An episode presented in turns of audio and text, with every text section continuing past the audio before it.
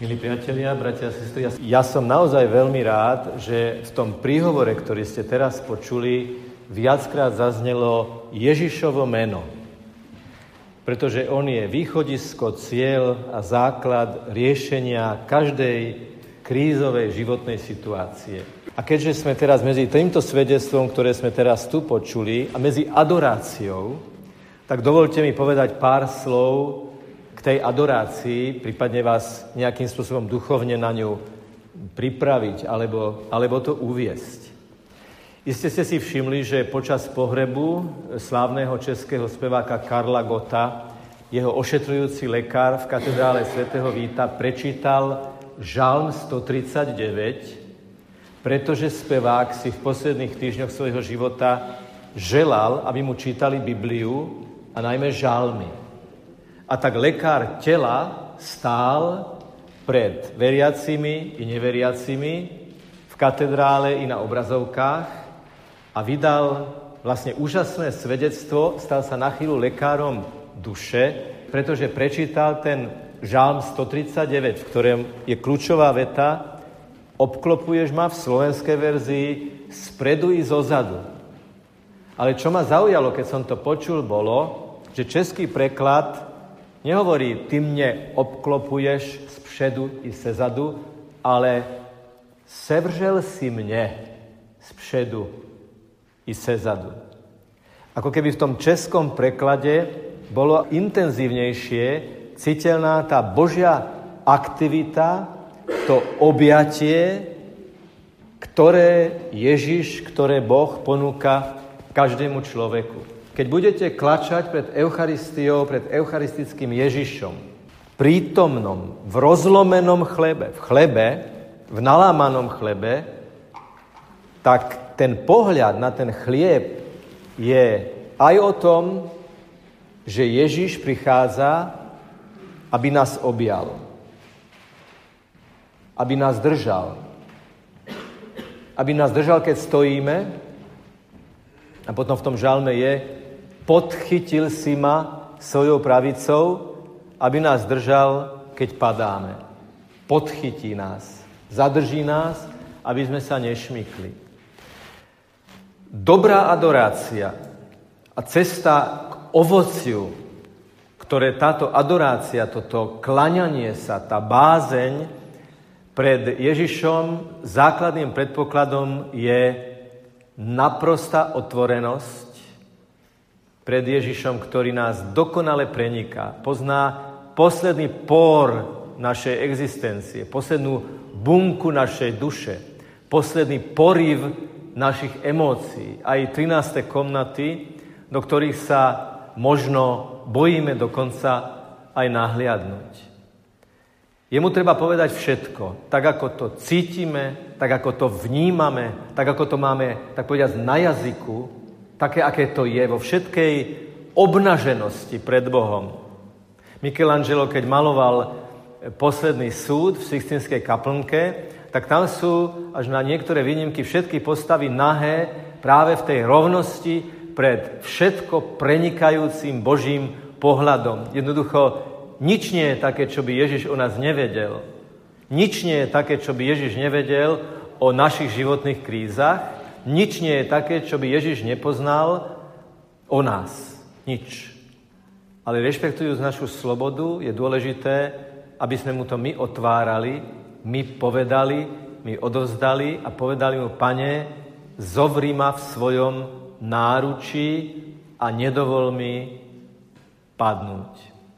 Jeden človek vydáva svedectvo o svojom duchovnom zážitku, poviem to anonymne a preto to môžem povedať, že mal také videnie alebo taký pocit, ako vysí nad priepasťou a predsa neprežíval strach, pretože ho pevne, s láskou Otec držal v náručí. Boh držal v náručí.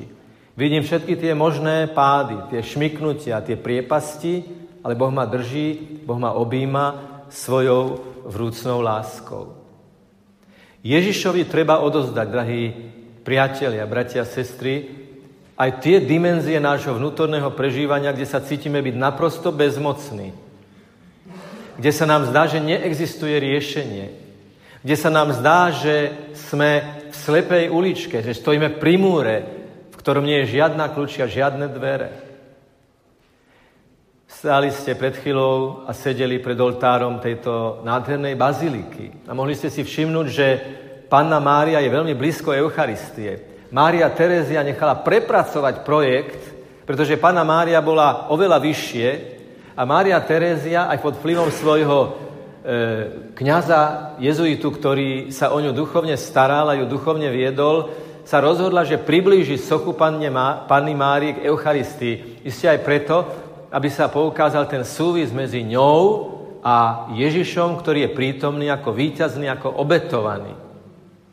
Aj Mária stála na Golgote, na ktorej videla ukrižovaného syna, priklincovaného, zbičovaného, krvácajúceho a predsa bola ženou nádeje, verila, že ten prapôvodný Boží prísľub, že jeho kráľovstvu nebude konca, že platí Božie slovo, že platí Boží prísľub, že platí Božia moc, že platí Božia všemohúcnosť. A hoci vidíme niečo, čo sa nám zdá byť fiasko, čo je neriešiteľné, aj to treba odovzdať Ježišovi, ako verila Mária. Ja vidím niečo, ale za tým niečím je ešte niekto, kto je oveľa väčší, ako sme my, naše myšlienky, naše predstavy, naša kreativita, naše predstavy o tom, ako by sa niečo dalo riešiť vpustiť Ježiša do našich frustrácií, do našich váhaní je veľmi dôležité vo všetkej obnaženosti a úprimnosti. Tak ako keď dôverujeme lekárovi a povieme mu celú našu diagnozu. Pane, je to so mnou takto, cítim to takto, vnímam to takto, je to takto. Do poslednej kvapky našej vnútornej reality. A Bohu nič nie je nemožné.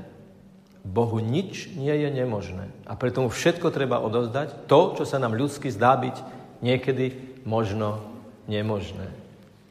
To, čo som tu teraz povedal, a to je, a sám sa chvejem, keď to hovorím, že za chvíľu budeme aj vy, aj my klačať pred Ježišom a on tam bude prítomný. Prečítajte si v Evangeliu, ako prichádza k tým, ktorí trpia, ako prichádza k tým, ktorí hľadajú. Ako prichádza k tým, ktorí majú ťažkosti. Ako prichádza k tým, ktorí sú v beznádeji. Nikoho neodmieta, každého sa dotýka, každému dáva vnútorné svetlo. Každý jeden z vás ste vritý do Božej dlane. Pane, vril si si ma do dlane, hovorí jeden text v starom zákone. A viete, že keď, keď sme chodili do školy, tak sme si možno urobili ťahák a ten sme si dali na ruku, aby sme si kedykoľvek mohli pozrieť, čo sme si potrebovali spomenúť. Tak v úvodzovkách Ježiš má nás napísané na dlani, aby nás stále videl. Milujem ťa a tvorím ťa. Sme súčasťou tvorivého Božieho procesu. Nič sa neskončilo. Veci sa budú riešiť. Boh je verný vo svojich prislúbeniach. On nielen svet stvoril, ale ho tvorí. A znovu tvorí aj to, čo sa zdalo, že sa z toho pôvodného projektu vymklo a Boh prichádza znovu vo svojej vernosti, aby tvoril. Otvorte sa tomuto tvorivému Božiemu vanutiu aj v tých tichých chvíľach adorácie. Pre každého jedného z vás má pán impulzy šité na mieru. Dobrý pastier pozná svojich pomene.